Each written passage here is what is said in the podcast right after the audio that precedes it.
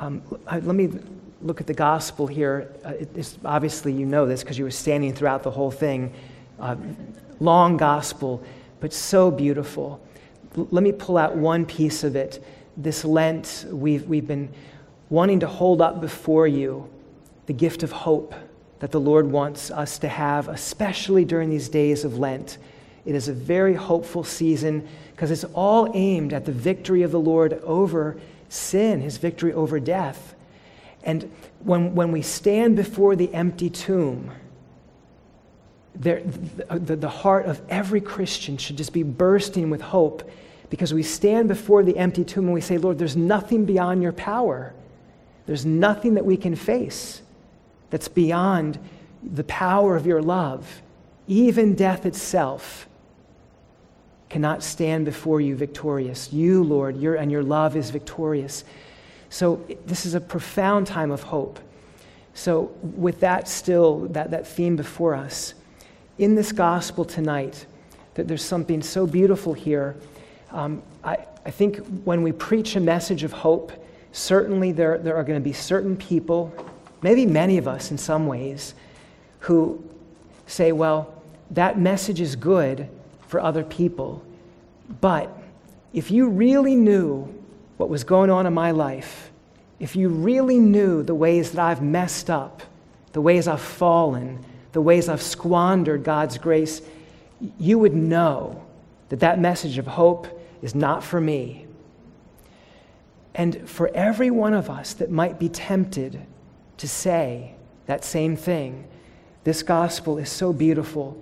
The Samaritan woman and her conversion here is such a, a, profound and powerful proclamation from the heart of the Lord. No one is beyond my hope, the gift of hope that I want to offer to you. No one is beyond the promise that, that, I, that I'm making.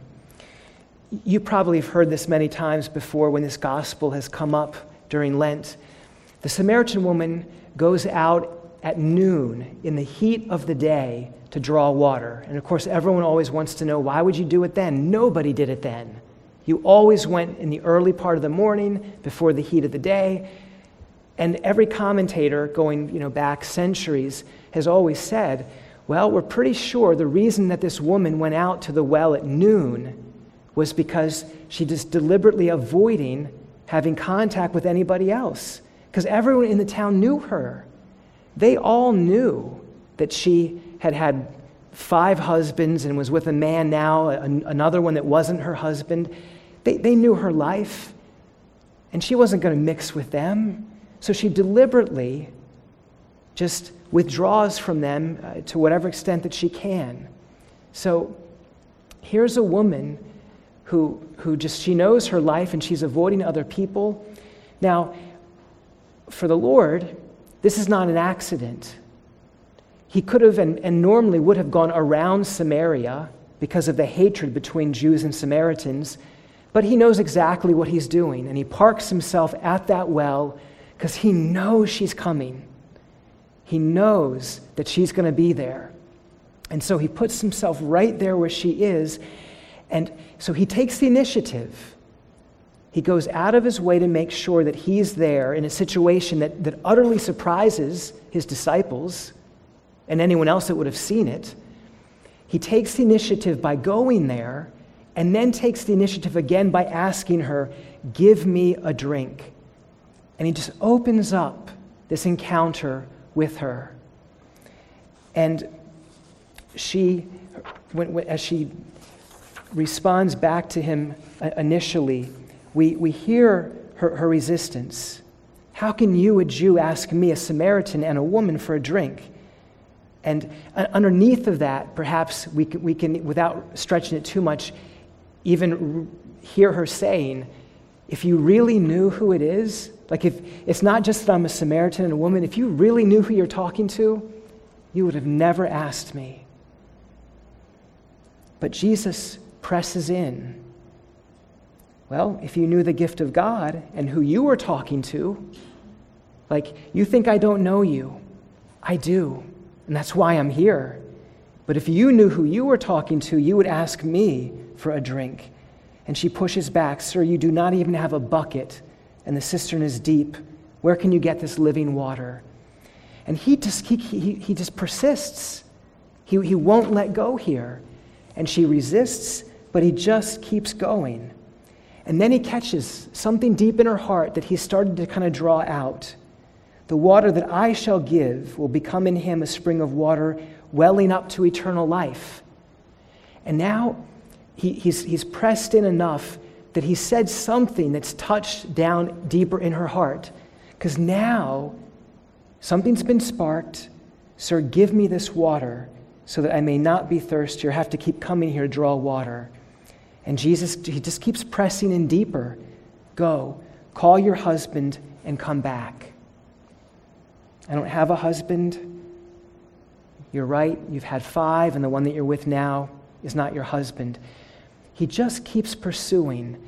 But now you might think at this point, like this would seal the deal for her. I, I, I knew I should have just walked away earlier. Like all of the mess of my life is just now out here. And this is the point at which he will certainly say, You are not worthy of this. Just go. But that doesn't happen. As the conversation goes on, he, he, he lets her know you might think that you're beyond hope, but, but the Father's doing something new here.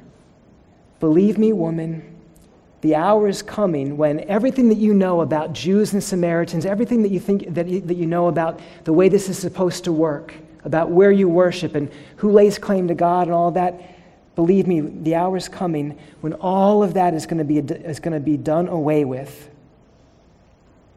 when it won't matter what mountain you worship on. Something new is happening. The hour is coming and is now here when true worshipers will worship the Father in spirit and in truth. And he just lets her know you're exactly the kind, the one that the Father wants. Someone who's not afraid to have their heart opened up and laid bare with all the mess of their life right there before Him. You are the one that the Father is looking for to worship in spirit and in truth. So, whatever you think should keep you from Him, whatever mess that you've had, the Lord is doing something new. He can clean it up, He can heal it, He can make it whole. And then the crescendo here, where with all of this going on, she a little bit more gets drawn out from her heart. I know that the Messiah is coming. So she had faith. Something was deep down there. I know the Messiah is coming, the one called the Christ. And when he comes, he will tell us everything. And Jesus said to her, I am he, the one speaking with you. She, you know, runs into town, shares the news with everyone. This is so beautiful. No one is beyond hope. There's not a mess in our life that the Lord cannot clean up.